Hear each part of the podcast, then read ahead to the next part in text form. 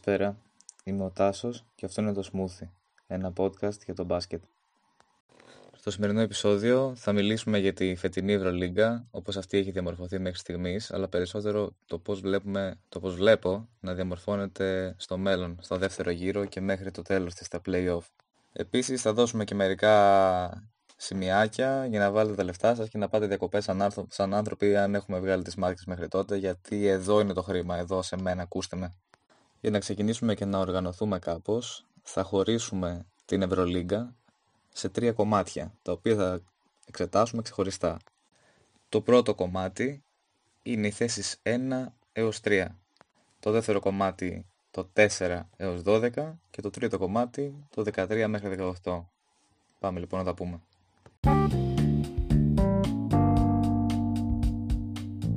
Πριν ξεκινήσουμε από το πρώτο κομμάτι με τις πρώτες τρεις θέσεις, το επεισόδιο αυτή τη στιγμή γράφεται κατά τις 9-15 Ιανουαρίου, το οποίο σημαίνει ότι ούτε η τρέχουσα αγωνιστική τώρα έχει ολοκληρωθεί. Οπότε τα standings και η βαθμολογία είναι αυτή που έχω μέχρι τώρα, αυτή που βγάζει το επίσημο site της Ευρωλίγκας αυτή τη στιγμή. Δεν έχει ιδιαίτερη σημασία, δεν έχουν σημασία ενώ οι αλλαγές που θα γίνουν σε αυτή την αγωνιστική, το τι θα δούμε από τα παιχνίδια, καθώς ένα παιχνίδι ας πούμε δεν αλλάζει τη γενικότερη εικόνα της ομάδας, που για όλες τις ομάδες έχουμε πάρει την εικόνα αυτή που θέλουμε για να μπορούμε να έχουμε ένα... για να μπορούμε να κρίνουμε τέλος πάντων. Στις πρώτες τρεις θέσεις λοιπόν βρίσκονται η CSKA, η Barcelona και η Real. Η CSKA είναι πρώτη, δύο νίκες μπροστά από την Barcelona και τρεις από τη Real. Η CSKA είναι η ομάδα που μεταγραφικά έκανε το μεγαλύτερο θόρυβο, αν θέλετε, τέλος πάντων το καλοκαίρι. Πήρε το Σεγγέλια, πήρε και το Μιλουτίνοβ, προσθήκες που είναι μεγάλου μεγέθους, δηλαδή δεν μπορούμε να αντιληφθούμε ακριβώς για το πόσο μεγάλες μεταγραφές ήταν αυτές, ή μπορούμε κιόλας. Και σε συνδυασμό με την επιστροφή του Κλάιμπερν ή το James που υπάρχει ήδη, μιλάμε για μια ομάδα που είναι φόβητρο, σαν ρόστερ. Σαν ρόστερ όσο αφορά τους βασικούς παίκτες, τη βασική πεντάδα, γιατί στην υπόλοιπη ομάδα δεν υπάρχει και κάτι τρομακτικό. Είναι παίκτες, σίγουρα καλύτερα από το μέσο όρο, αλλά όχι κάτι ιδιαίτερο ας πούμε.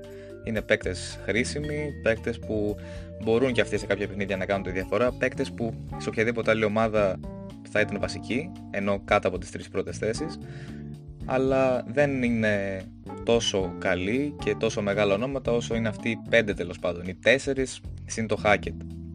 Η Τσέσκα ξεκίνησε μέτρια στα πρώτα παιχνίδια δεν ήταν τόσο καλή.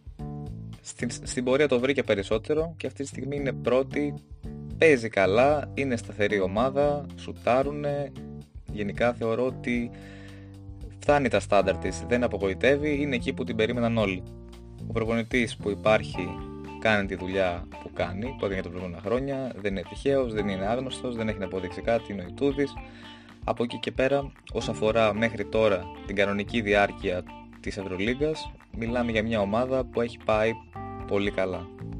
Δεύτερη λοιπόν είναι η Μπαρτσελώνα η οποία το καλοκαίρι και αυτή ε, μονοπόλησε ενδιαφέρον των μεταγραφών που πήρε τον ε, Καλάθι από τον Παναθηναϊκό και το Σάρας από την ε, Ζαλγκύρης.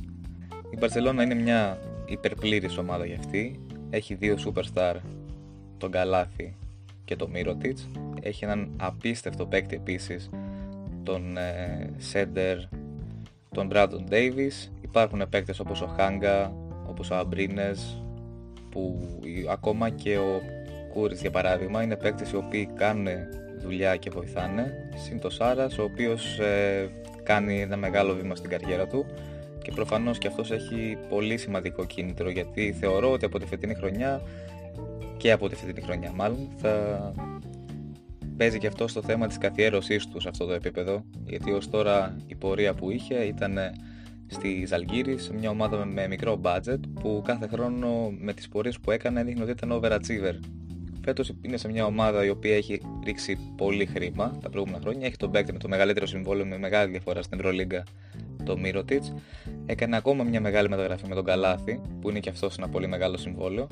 Και πλέον παίζει σε μια ομάδα που έχει σίγουρους στόχους δεδομένους που είναι η πρωτιά παντού και η κατακτήση των τίτλων. Να δούμε και πώς θα πάει. Η τρίτη είναι η Real Madrid η οποία είναι μια ομάδα που είναι κλασικά κάθε χρόνο εκεί που είναι. Έχει ένα προπονητή ο οποίος είναι πολλά χρόνια στην ομάδα, ξέρει τι γίνεται και τα σχετικά.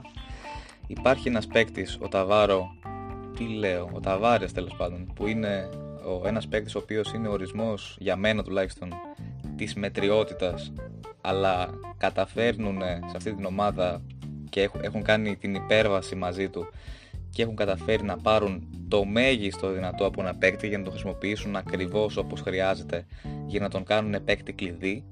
Μιλάμε οπότε για μια ομάδα η οποία είναι σταθερή σε αυτό που κάνει. Δεν υπάρχουν μεγάλες αλλαγές παικτών. Έχει φύγει ο Καμπάτσο, ο οποίος ήταν ο ηγέτης τους.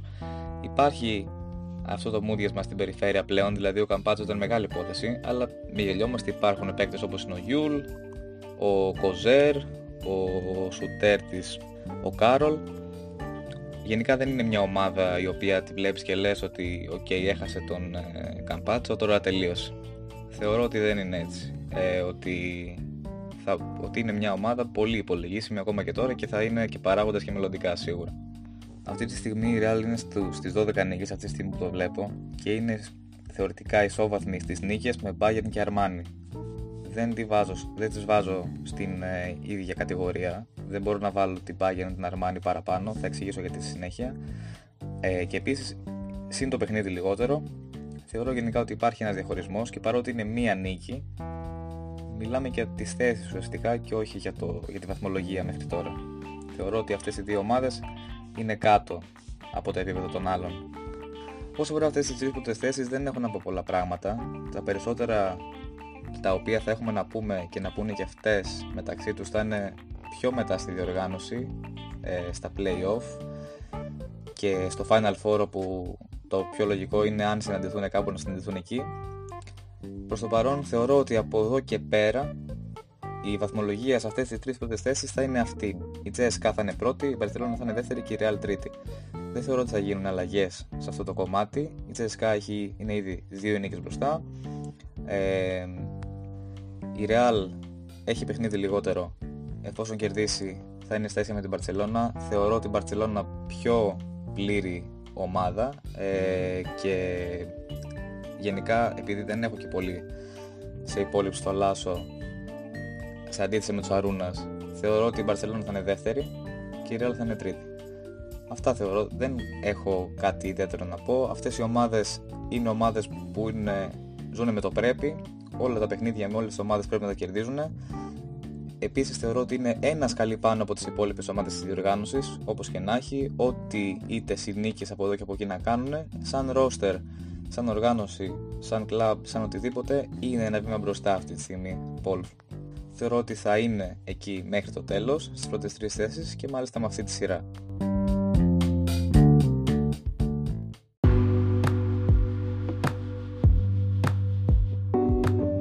Πάμε λοιπόν στο δεύτερο κομμάτι του βαθμολογικού πίνακα που πριν είπε ότι θα είναι από τις θέσεις 4 μέχρι 12 θα το κάνουμε μέχρι θέση 13 για να βάλουμε έτσι και την Πασκόνια η οποία αυτή τη στιγμή είναι δύο νίκες μπροστά από την 14η άλμπα, οπότε θεωρητικά μπορεί να γίνει πιο εύκολα εκεί ο διαχωρισμός. Σε αυτή την κατηγορία υπάρχουν 10 ομάδες. Ε, Bayern, Armani, Zenit, Zalgiris, Εφές, Ολυμπιακός, Βαλένθια, Φενέρ, Μακάμπι και Μπασκόνια οι οποίες θα παλέψουν για 5 θέσεις ουσιαστικά 5 από αυτές τις ομάδες δηλαδή θα είναι μέσα και άλλες 5 θα είναι εκτός και θεωρητικό, θεωρώ έτσι είναι τα πράγματα δηλαδή, είναι πολύ κοντά και έχουν σχεδόν εισάξιες πιθανότητες να το κάνουν όλοι.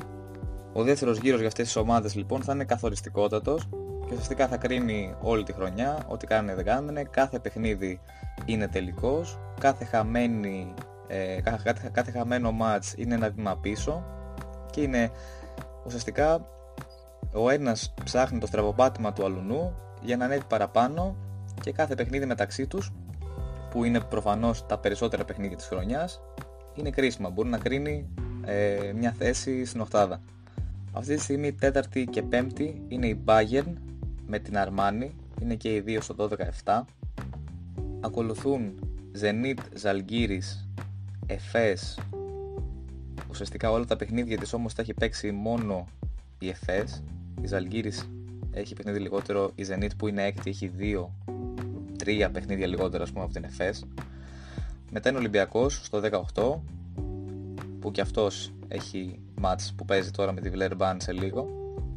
Από εκεί και πέρα είναι Φενέρ, Μακάμπι, Μπασκόνια και Βαλένθια που είναι περίπου στα ίδια αλλά είναι ομάδες οι οποίες η θέση αυτής στη βαθμολογίας, επαναλαμβάνω, είναι πολύ προσωρινή και από τη στιγμή που μιλάμε για μια διαφορά τριών νικών ή και δύο η οποία κρίνει πέντε θέσεις για παράδειγμα μιλάμε για μεγάλη ρευστότητα σε αυτό το κομμάτι του πίνακα. Από αυτές τις ομάδες ουσιαστικά η καινούργια δύναμη που παρουσιάστηκε φέτος είναι η Zenit. Η Zenit κάνει μια φοβερή χρονιά. Ο, με προπονητή τον ε, Τσάβη Πασκουάλ έχει δείξει ότι ο άνθρωπος έκανε δουλίτσα. Παίζει πολύ καλό μπάσκετ, πολύ οργανωμένο μπάσκετ, πολύ μελετημένο. Θεωρώ ότι αξίζει με το παραπάνω και ότι με τον έναν ή με τον άλλο τρόπο θα είναι στην οκτάδα ε, στα play-off ενώ εκπλήξεις αν θέλετε είναι το πόσο χαμηλά αυτή τη στιγμή είναι η ΕΦΕΣ για παράδειγμα η οποία είναι στο 11 είναι στην 8η θέση αυτή τη στιγμή και η Μακάμπη. Ομάδες που πέρυσι ήταν πιο ψηλά και ήταν και μεγαλύτεροι παράγοντες, factors εν πάση περιπτώσει όσο αφορά τη διοργάνωση. Αλλά αυτό δεν σημαίνει τίποτα όπως είπαμε γιατί είναι πολύ νωρίς όλα αυτά αλλάζουν αλλά ουσιαστικά από αυτή τη στιγμή θεωρώ ότι αδικούνται αυτές οι δύο ομάδες, η ΕΦΕΣ και η Μακάμπε από την βαθμολογία τους που είναι χαμηλά, είναι ομάδες που μπορούν να είναι στα play-off και αυτή τη στιγμή ίσως έκαναν ένα κακό ξεκίνημα, ίσως κάνανε κάποιες ήττες, ίσως το πρόγραμμα δεν τις βοήθησε, ίσως το ένα ίσως το άλλο, αυτή τη στιγμή τέλος πάντων δεν βρίσκονται εκεί που έπρεπε. Η ΕΦΕΣ μάλιστα πέρυσι ήταν η πιο αδικημένη ομάδα στην ιστορία της Ευρωλίγκας που έκανε την καλύτερη χρονιά μέχρι τώρα και δεν κατάφερε να παίξει Final Four. Λοιπόν, μέχρι στιγμής τι έχουμε δει. Θεωρώ ότι η ομάδα της Bayern, η θέση που βρίσκεται αυτή τη στιγμή είναι πολύ κολακευτική και ότι δεν θα βρίσκεται εκεί, εν πάση περιπτώσει, ε, στη συνέχεια. Θεωρώ ότι είναι μία από τις ομάδες οι οποίες θα είναι εκτός των play-off. Με βάση αυτό που βλέπουμε μέχρι τώρα δηλαδή. Θεωρώ ότι είναι μια ομάδα η οποία είναι ή του ύψους ή του βάθους, το λες και αυτό, κάποια παιχνίδι, σε κάποια παιχνίδι είναι πολύ καλή, σε κάποια άλλη δεν είναι ε, θεωρώ ότι έχει κάνει ότι είναι overachiever με, με, ε, με λίγα λόγια αυτή τη στιγμή στο ρεκόρ που έχει. Δεν λέω ότι δεν είναι καλή ομάδα, αλλά δεν θεωρώ ότι είναι και κάτι ιδιαίτερο. Δηλαδή η τέταρτη θέση αυτή τη στιγμή είναι πολύ κολαγευτική. Η Αρμάνη από την άλλη είναι μια ομάδα που έχει κάνει κινήσεις, έχει ρίξει λεφτά, αλλά ούτε αυτή εντυπωσιάζει με τις εμφανίσεις της. Δηλαδή το 2017, γενικά οι αποστάσεις ανάμεσα στις ομάδες τη Ευρωλίγκας αυτή τη στιγμή και γενικότερα θεωρώ δεν είναι μεγάλες. Δηλαδή το το καλή ομάδα με το μέτρη ομάδα κτλ. δεν φαίνεται από τη βαθμολογία. Δηλαδή πρέπει κάποιος να έχει παρακολουθήσει και να έχει δει ας πούμε, δύο πράγματα για να μπορεί να καταλάβει. Γιατί αυτή τη στιγμή, ας πούμε, ακόμα και οι τελευταίες ομάδες. Ε, ε, εντάξει, είναι πέντε νίκες είναι αρκετά. Εν πάση περιπτώσει, θεωρώ ότι η Bayern δεν θα είναι εκεί που είναι. Η Armani έχει ρίξει λεφτά. Υπάρχει κάποιο πλάνο στην ομάδα. Δεν με πείθει ιδιαίτερα αυτό το πράγμα. Δηλαδή, και ο Μεσίνα από όταν γύρισε από το NBA δεν είναι ο ίδιος με αυτόν που ήταν όταν έφυγε. Που είχε ένα σεβασμό παραπάνω. Δεν ξέρω, δεν θεωρώ ότι η Αρμάνη θα είναι μια από τις ομάδες οχτάδα. Αλλά το βάζω με ένα στεράκι, θα το θα ξαναρθούμε στη συνέχεια. Η Ζαλγκύρης είναι για μένα ευχάριστη έκπληξη αυτή τη στιγμή, ε, η οποία είναι στο 11-8, παίζει πολύ ωραίο μπάσκετ. Είναι ομάδα πολύ οργανωμένη, είναι ομάδα που έχει παίκτες οι οποίοι δεν είναι superstar, δεν έχει κάποιον superstar, ούτε που προπονητής της είναι superstar όπως ήταν τα προηγούμενα χρόνια. Ακολουθεί ένα πλάνο, υπάρχουν παίκτες οι οποίοι σέβονται την ομάδα που τους πληρώνει, τη φανέλα που φοράνε και σέβονται και τον εαυτό τους πάνω απ' όλα, γιατί είναι όλοι παίκτες οι οποίοι έχουν κίνητρο και θέλουν να παίζουν και να αποδείξουν ότι αξίζουν κτλ. Βρίσκονται σε ένα προστατευμένο περιβάλλον σε ένα λαό που γνωρίζει μπάσκετ με πολύ ε, καλό, καλό κόσμο και τα λοιπά και έχουν μια ευκαιρία να παίξουν αυτή τη διοργάνωση είναι ομάδα πρότυπος η Ζαλγκύρης δεν έχει ούτε ιδιαίτερα μεγάλο budget ούτε το superstar ούτε τίποτα παρόλα αυτά με πλάνο και επιμονή και προσπάθεια είναι εκεί που είναι. Τους βγάζω το καπέλο μακαρινά αλλά δεν ξέρω. Για τη Zenit είπα νωρίτερα. Η Zenit είναι μια ομάδα που το έχει το budget της. Τα έχουν ρίξει τα λεφτά τους οι άνθρωποι.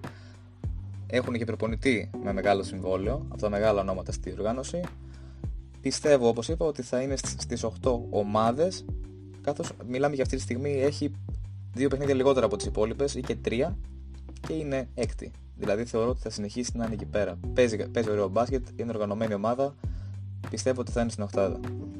Παρακάτω στην ένατη θέση, στην 8η πρώτα είναι η ΕΦΕΣ. Η ΕΦΕΣ φέτος δεν είναι η ΕΦΕΣ που ήταν. Έλειπε για πολλούς αγώνες καταρχάς ο Λάρκιν και μπορεί αυτό να αποτυπώνεται αυτή τη στιγμή στη βαθμολογία. Είναι και αυτή μια ομάδα που έχει προπονητή για κάποια χρόνια. Υπάρχει εκεί μια σταθερότητα. Δεν έχουν γίνει αλλαγές στο ρόστερ ιδιαίτερες, οπότε υπάρχει χημεία στην ομάδα. Και έρχεται, αλλά έρχεται από μια χρονιά στην οποία έπαιζε με σφασμένα φρένα.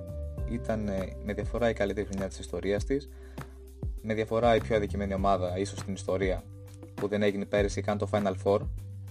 Ε, οπότε δεν ξέρω κατά πόσο ας πούμε, και οι ίδιοι παίκτες ή ολόκληρος ο οργανισμός μετά από ένα τρελό ε, μετά από, ένα, από μια τρελή διαδρομή τέλος πάντων που κάνανε πέρυσι και προσπάθησαν πάρα πολύ αν έχουν τα ψυχικά αποθέματα να το κάνουν και φέτος.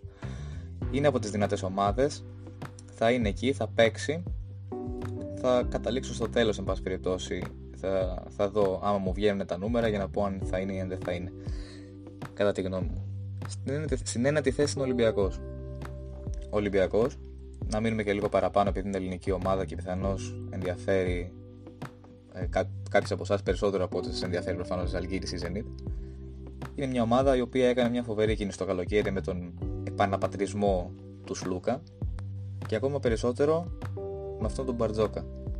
Ο Ολυμπιακός είναι μια ομάδα αυτή τη στιγμή που είναι πρότυπο στην Ευρωλίγκα.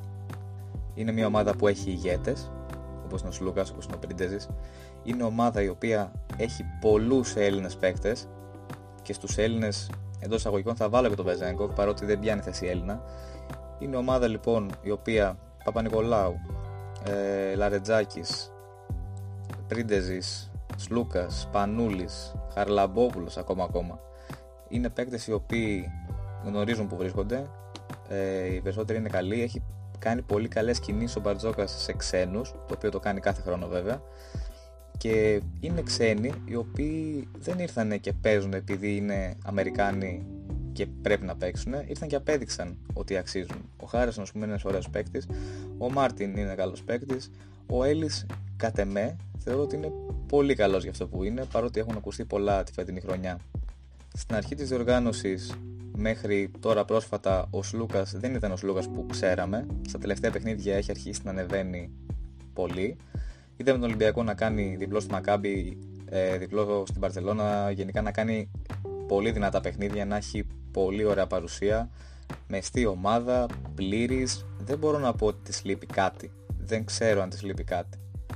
Θεωρώ ότι είναι πλήρης και, θα, και έχει και για τα επόμενα χρόνια ένα, έναν καλό κορμό για παράδειγμα. Ακόμα δηλαδή και αν σταματήσεις ο Σπανούλης με τον Σλούκα, ο Σπανούλης με τον Πρίντεζη, συγγνώμη, έχουν υλικό για να προσπαθήσουν.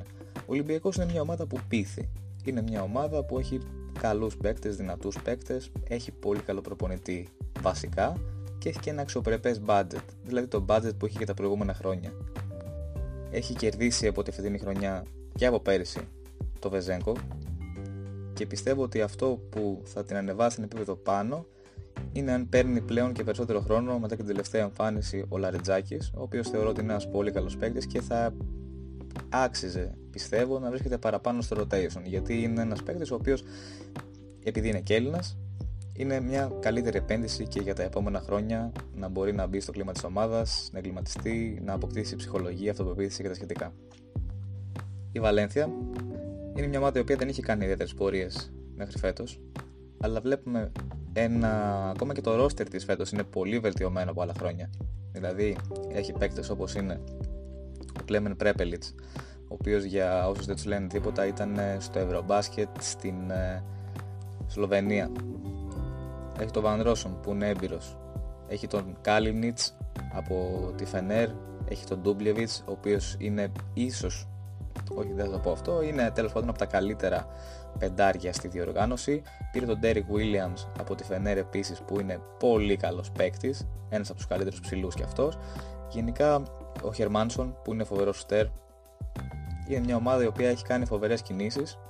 Παίζει ένα πολύ ελκυστικό μπάσκετ με πολύ τρέξιμο, με πολλά τρίποντα. Είναι απρόβλεπτη ομάδα. Μπορεί, είναι ικανή και αυτή για το καλύτερο και το χειρότερο. Αυτή τη στιγμή βρίσκεται στο 19 δεν μπορώ να πω ότι είμαι φαν αυτών των ομάδων γενικά προτιμώ άλλους στυλ μπάσκετ αλλά είναι αυτή τη στιγμή στη 10η θέση είναι ακριβώς στη μέση σχεδόν της βαθμολογίας. Τι να πω δεν έχω να πω πολλά. Γενικά η γνώμη μου είναι ακριβώς σαν το μπάσκετ που παίζει δηλαδή μπορεί, μπορεί και όχι. Παρακάτω είναι η Φενέρ είναι μια ομάδα η οποία για καιρό έλειπε ο Δεκολό ξεκίνησε πάρα πολύ άσχημα ήταν ε, το Κοκόσκοβ στα πρόθυρα της απόλυσης είναι μια ομάδα η οποία επίσης, γιατί αρχίζει να το λέμε και αυτό, ότι η Turkish Airlines που τα προηγούμενα χρόνια ήταν από τους βασικούς χορηγούς Ευρωλίγκας φέτος δεν είναι, οπότε μπορεί να παίζει ρόλο. Δεν υπάρχει πίσω ο Μπράντοβιτς, δεν υπάρχει ο Σλούκας που ήταν βασικό γρανάζι, αλλά και πάλι αποτελεί μια φοβερή ομάδα. Ε, με τον Βέσελη να παραμένει, για παράδειγμα, πήρε τον Λορέντζο Μπράουν που ήταν διακαής πόθος του Παναθηναϊκού, έκανε πέρσι μια φοβερή χρονιά με τον Ερυθρό Αστέρα Παίζει παραπάνω επιτέλους ο Μαχμούτουλ, ο οποίος ε, εντάξει, πιο αδικημένος παίκτης του χρόνου συμμετοχής του δεν υπήρχε τα προηγούμενα χρόνια. Δηλαδή είναι ένα τεράστιο εργαλείο και απορώ πως δεν έφυγε να πάει σε κάποια άλλη ομάδα να παίξει λίγο παραπάνω. Φέτος παίζει, είναι πολύ καλός, είναι καλή ομάδα. Όχι κάτι ιδιαίτερο αυτή τη στιγμή, αλλά είναι και αυτή οργανωμένη και αυτή έχει, έχει ένα προπονητή με πλάνο και είναι εκεί που είναι γιατί έχει κάνει αυτή τη στιγμή 4-5 συνεχόμενες νίκες δηλαδή ήταν πολύ χαμηλότερα στη βαθμολογία. Και οι δύο τελευταίες είναι η Μακάμπι και η Βασκόνια. Διαφορετικές ομάδες. Η Μακάμπι δεν είναι η ομάδα που ήταν πέρυσι τουλάχιστον μέχρι τώρα. Δεν έχει κάνει αυτή την τρομερή πορεία που είχε κάνει πέρυσι που ήταν φόβητρο για παράδειγμα ακόμα και από τις πολύ μεγάλες ομάδες και στο παιχνίδι με τον Παναθηναϊκό και στο παιχνίδι με τον Ολυμπιακό τον οποίο έχασε τελικά έδειξε ότι είναι μια ομάδα που που μπορεί να χάσει, ενώ πέρυσι έβγαζε κατά τη γνώμη μου περισσότερη αυτοπεποίθηση, περισσότερη σιγουριά. Ε, θεωρώ όταν είπα πριν ότι αδικείται από τη θέση της βάσει των προσδοκιών που μπορεί να είχε ο κόσμος. Τώρα όσο αφορά τον μπάσκετ που παίζει δεν είναι κάτι ιδιαίτερο. Δηλαδή τουλάχιστον προς το παρόν δεν έχω δει κάτι φοβερό. Υπάρχει ο Wilbekin, ο οποίος είναι πολύ καλός. Υπάρχει και ο Κάσπι, ο οποίος έχει επιστρέψει και παίζει και αυτός καλό μπάσκετ, τον Dorsey κτλ δεν υπάρχουν αλλαγές στην ομάδα ιδιαίτερες από ότι τι θυμόμαστε. Είναι αυτή που είναι. Από εκεί και πέρα, αν δέσει παραπάνω, για παράδειγμα, βρει καλύτερα πατήματα και βγει με κάποιο τρόπο η δουλειά του Σφερόπουλου στο δεύτερο μισό, τότε είναι ικανή για τα και να μπει στα playoff, γιατί όχι. Είναι καλή ομάδα. Κλείνουμε με την ε, Μπασκόνια ε, αυτό το μέρος του πίνακα η οποία είναι μια ομάδα η οποία έχασε το φύση θέση ηγέτης, ηγέτη της ο οποίος πήγε στην Τσέσκα, τον Σεγγέλια είναι μια ομάδα με έτσι και έτσι budget είναι και αυτή μια ομάδα που έχει παίκτες με κίνητρο, νέος παίκτες, είναι ομάδα γρήγορη, παίζει με τρίποτα περίπου σαν τη Βαλένθια είναι και αυτή ικανή για το καλύτερο και το χειρότερο. Αυτή τη στιγμή είναι στο 9-11. Δεν μπορώ να πω ότι είναι ομάδα που διεκδικεί κάτι. Δεν μπορούσα να την πω ομάδα που διεκδικεί κάτι ούτε και όταν είχε τον ε, Σεγγέλια. Δηλαδή δεν θεωρώ την ομάδα φόβητρο. Πιστεύω ότι είναι εκεί που είναι και θα παραμείνει εκεί που είναι. Μιας και κλείσαμε λοιπόν το... αυτή τη δεκάδα ομάδων, πρέπει να διαλέξω 5 ομάδες αυτή τη στιγμή για να μπουν στα play-off. Οπότε, οι ομάδες που θα διαλέξω είναι, σίγουρα η μία είναι η Zenit, που το είπα και πριν. Η δεύτερη είναι ο Ολυμπιακός, που πιστεύω ότι με κάποιο τρόπο θα είναι θα πω ότι θα είναι και η Αρμάνι στην οχτάδα. Μένουν άλλες δύο. Θα βάλω την Εφές και θα πω και την ε, Φενέρ Μπαχτσέ για κλείσιμο αν και θα ήθελα να είναι η Ζαλγκύρης. Θεωρώ ότι η Φενέρ ε, κάποια στιγμή επειδή έχει ε, πιο έμπειρους παίκτες και τα σχετικά ότι θα είναι εκεί. Θα ήθελα να είναι Ζαλγκύρης. Βασικά, ok, okay, αυτές οι δύο ομάδες πιστεύω ότι δεν μπορούν να παίξουν. Αυτές είναι οι επιλογές μου. Δεν λέω ότι άλλες ομάδες δεν είναι καλές. που άφησα απ' έξω, θεωρώ ότι αυτές οι ομάδες θα είναι όμως στην Οχτάδα λίγο πολύ. Θα το δούμε βέβαια, μπορεί να τελειώσει η Ευρωλίγα και να είμαι τελείως εκτός, ας πούμε.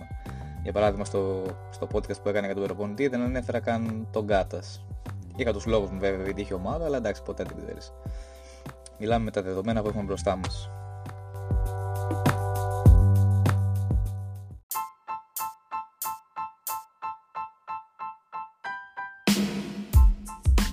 Πάμε και στο τελευταίο κομμάτι του πίνακα. Οι τελευταίες ομάδες είναι η Άλμπα, ο Παναθηναϊκός, ο Ερυθρός Αστέρας, η Βιλερμπάν και η Κίμκι.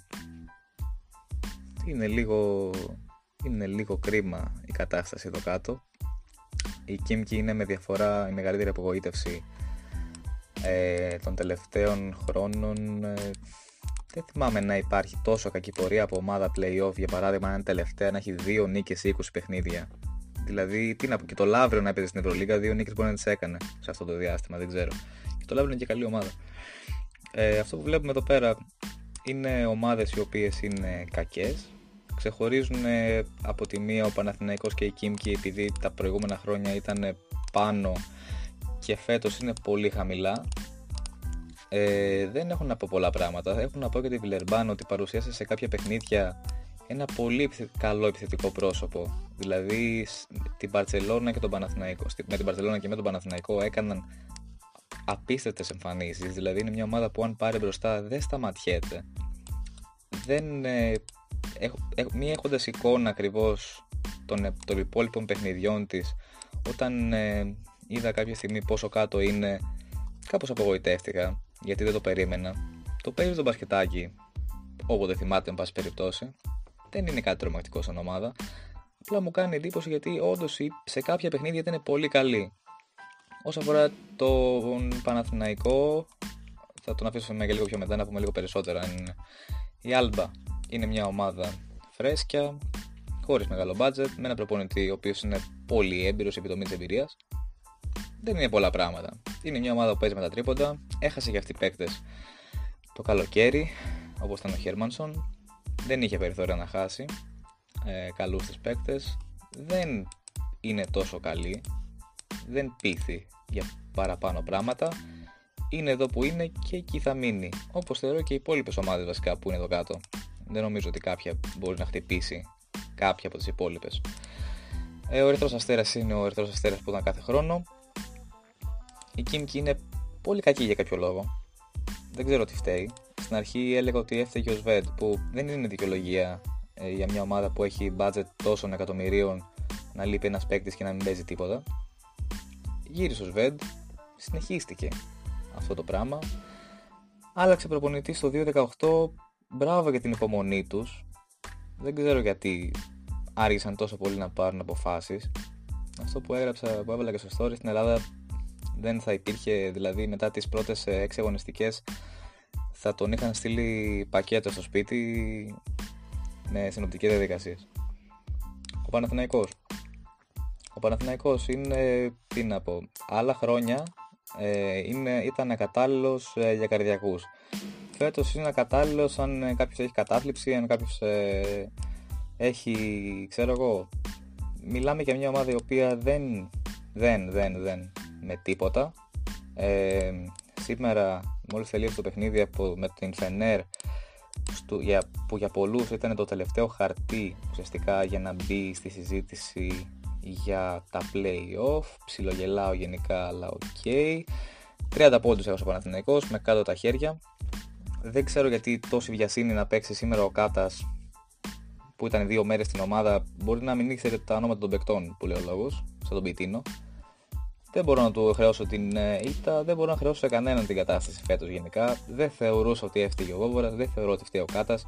Θεωρώ ότι πάντως ότι ο Παναθηναϊκός έχει παίκτες ε, οι οποίοι είναι απαράδεκτοι. Απαράδεκτοι πραγματικά δηλαδή με το πώς παίζουν. Δηλαδή να έχεις παίκτες που δεν μπορούν, που δεν μπορούν να παίξουν και το έχουν δείξει, να πω: OK, δεν έχεις παίκτες. Έκανε κάποιες κινήσεις. Δεν είναι παίκτες εκατομμυρίων.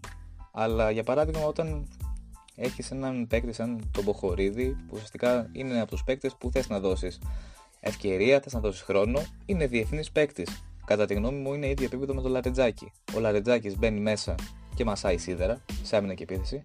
και ο Μποχορίδης είναι λες και μπήκε και παίζει σε 5-5 στο Ποσειδόνιο, ξέρω εγώ. Είναι πολύ χαλαρός, πολύ πάει από τη δεξιά πλευρά, αριστερό λέει, ε, από την αριστερή πλευρά αριστερό λέει up και μαζεύεται, αριστερόχυντας. Δεν το έχω ξαναδεί αυτό το πράγμα, δεν καταλαβαίνω γιατί φοβάται τόσο πολύ. Είχε ξεκινήσει πολύ δυναμικά στα πρώτα παιχνίδια. Στο παιχνίδι με την Κίμκι είχε 10 πόντους, είχε assist, ε, είχε ξεκινήσει όμορφα τέλος πάντων. Σήμερα δεν απογοήτευση και στα περισσότερα παιχνίδια είναι απογοήτευση. Ακόμα και στην Ελλάδα. Δεν ξέρω τι φταίει με αυτό το παίκτη. Είναι σίγουρα θέμα ψυχολογίας, είναι κρίμα. Και υπάρχουν και παίκτες όπως είναι, ας πούμε, ο Μπέντιλ με το Φώστερ. Ο Φώστερ έκανε κάποια παιχνίδια στην αρχή, μετά είναι σαν να ξέχασε τον μπάσκετ. Και ο Μπέντιλ. Ε, πολύ μετριότητα τέλος πάντων. Ε, υπάρχει ένα πολύ καλό υλικό αυτή τη στιγμή όσον αφορά την τριάδα Μήτογλου Παπαπέτρου Παπαγιάννη η οποία τριάδα θεωρώ ότι το, το κύριο μέλημα του Παναθηναϊκού θα είναι να τις κρατήσουν μαζί για τα επόμενα χρόνια. Ε, υπάρχει υλικό πιο πίσω για παράδειγμα από με Καλαϊτζάκη και Ματζούκα που δεν τον έχουμε δει ακόμα να παίζει. Αλλά βασικά δεν μπορώ να καταλάβω πούμε, ο Μποχορίδης σαν όνομα όταν ήρθε ήταν μεγαλύτερος από τον Κασελάκη έτσι. Συμφωνούμε σε αυτό. Ο Κασελάκη σε κάθε αγώνα παίζει σαν το τελευταίο του παιχνίδι έχει αποδείξει είναι ο μόνος παίκτης του Παναθηναϊκού με τον Έντοβιτ που άντε και τον Παπαγιάννη φέτος που ο κόσμος του Παναθηναϊκού λέει καλά λόγια. Και αυτό το κέρδισε μέσα στο γήπεδο. Προσπαθεί, έχει αυτοπεποίθηση, έχει πάρει μεγάλα σουτ, έχει βάλει κρίσιμες βολές. Ή παίζει να είναι ο μόνος παίκτης του Παναθηναϊκού με πενταψήφιο νούμερο συμβολέου. Παίζει με ψυχή το παιδί. Αξίζει παραπάνω χρόνο. Γενικά η χρονιά για τον Παναθηναϊκό από ό,τι δείχνουν τα πράγματα, από ό,τι έδειξαν και σήμερα, είναι μια χρονιά ψιλοχαμένη, δεν μπορεί να κυνηγήσει παραπάνω πράγματα. Αυτό που μπορεί να κάνει και οφείλει να κάνει είναι να μην απογοητεύει άλλο τον κόσμο της ομάδας, αυτοί οι παίκτες που παίρνουν να παίζουν. Οι αλλαγές που είδαμε στο διάστημα με το Χαρλαμπίδη, ε, ο Παναθηναϊκός μίκρινε πολύ το rotation. Α πούμε στο match τώρα με τη Βλερμπάν, πολλοί δεν παίξανε. Ο Βοχορίδη δεν έπαιξε. Φώστερ Μπέντιλ δεν παίξανε. Η ομάδα δεν μπο... είχε καλύτερο πρόσωπο. Έδειξε ότι βρισκόταν λίγο καλύτερα. Σήμερα ήταν σαν να είναι φιλικό προετοιμασία, σαν να βρέθηκαν πρώτη φορά μεταξύ τους, ξέρω εγώ, τραβήξαν αριθμάκια, βγήκαν αυτοί από εδώ και παίξανε μεταξύ τους. Ψηλό απογοήτευση γενικά. Ε, απογοήτευση, μεγάλη απογοήτευση. Ο Παναθηναϊκός φέτος. Ε, αυτά είναι τα standings στην Ευρωλίγκα λοιπόν.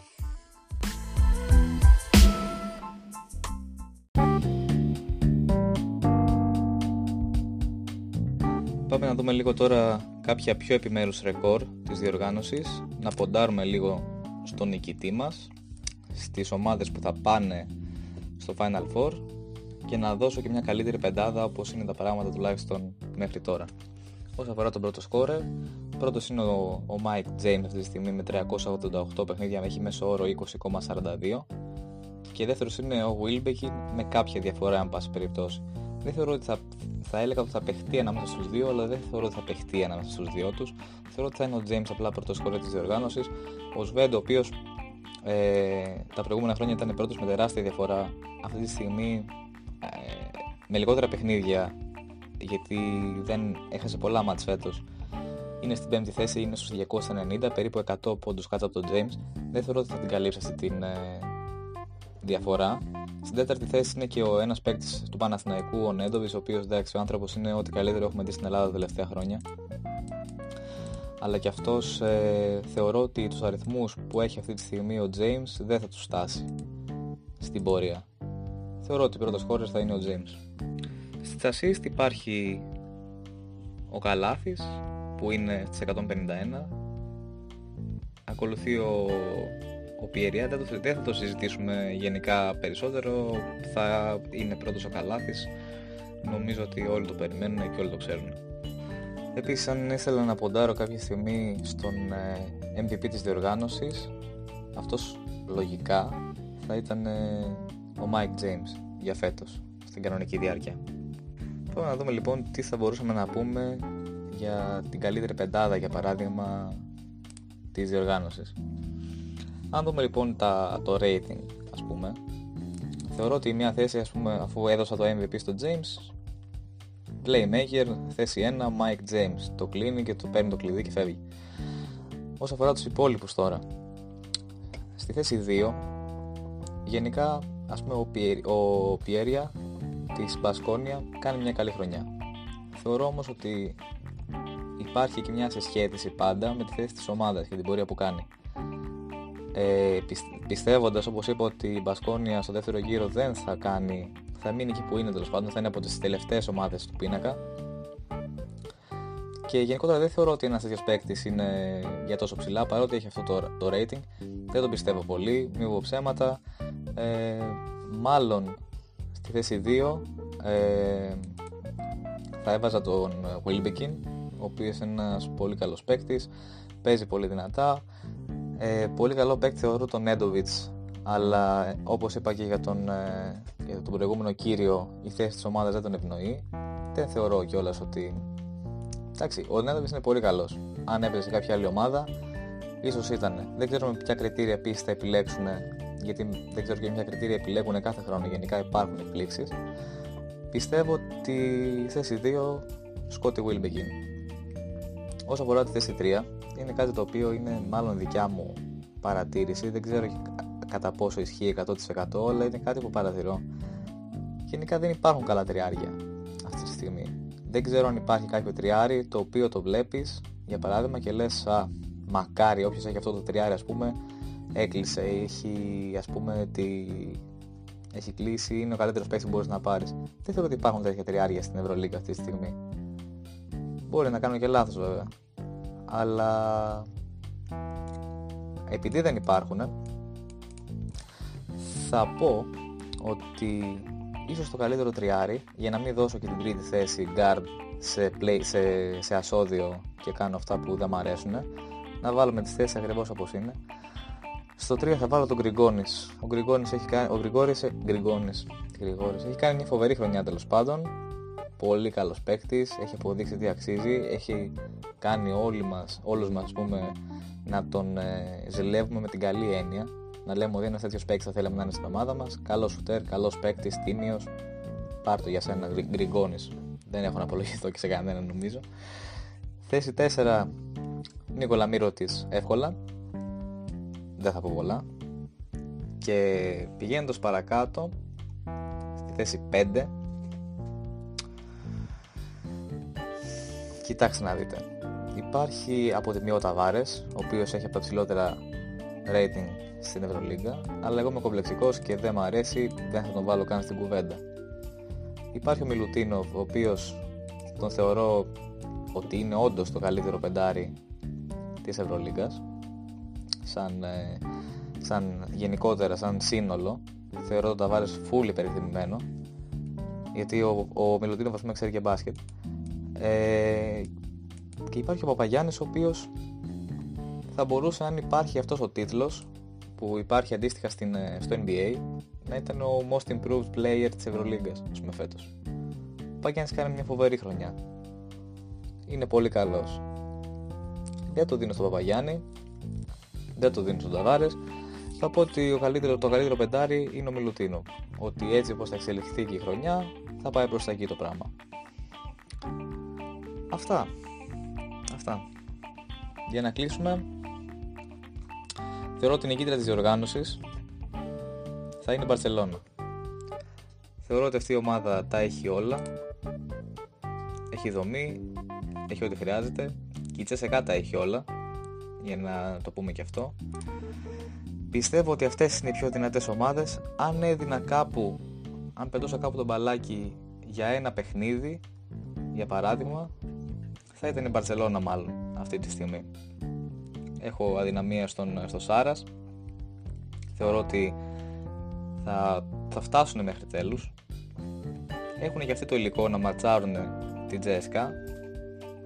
Πιστεύω ότι θα το δώσω Μπαρσελόνα με MVP Final Four ε, τον Καλάθι. Έτσι θέλω εγώ. Πήγαινε να βρείτε λοιπόν ειδικά στοιχήματα να παίξετε αυτά που είπα. Αν θέλετε να πάτε διακοπές το καλοκαίρι από μένα. Και αυτά νομίζω. Αυτά για σήμερα. Αν έφτασες μέχρι εδώ, σε ευχαριστώ πολύ για τον χρόνο σου. Μπορείς να μου πεις και εσύ τη γνώμη σου. Μήπως θα αλλάξουμε το κουπόνι εν τέλει. Ή ιδέες για επόμενα επεισόδια και στο Instagram, στο smoothhammer13 ή στο smoothie podcast.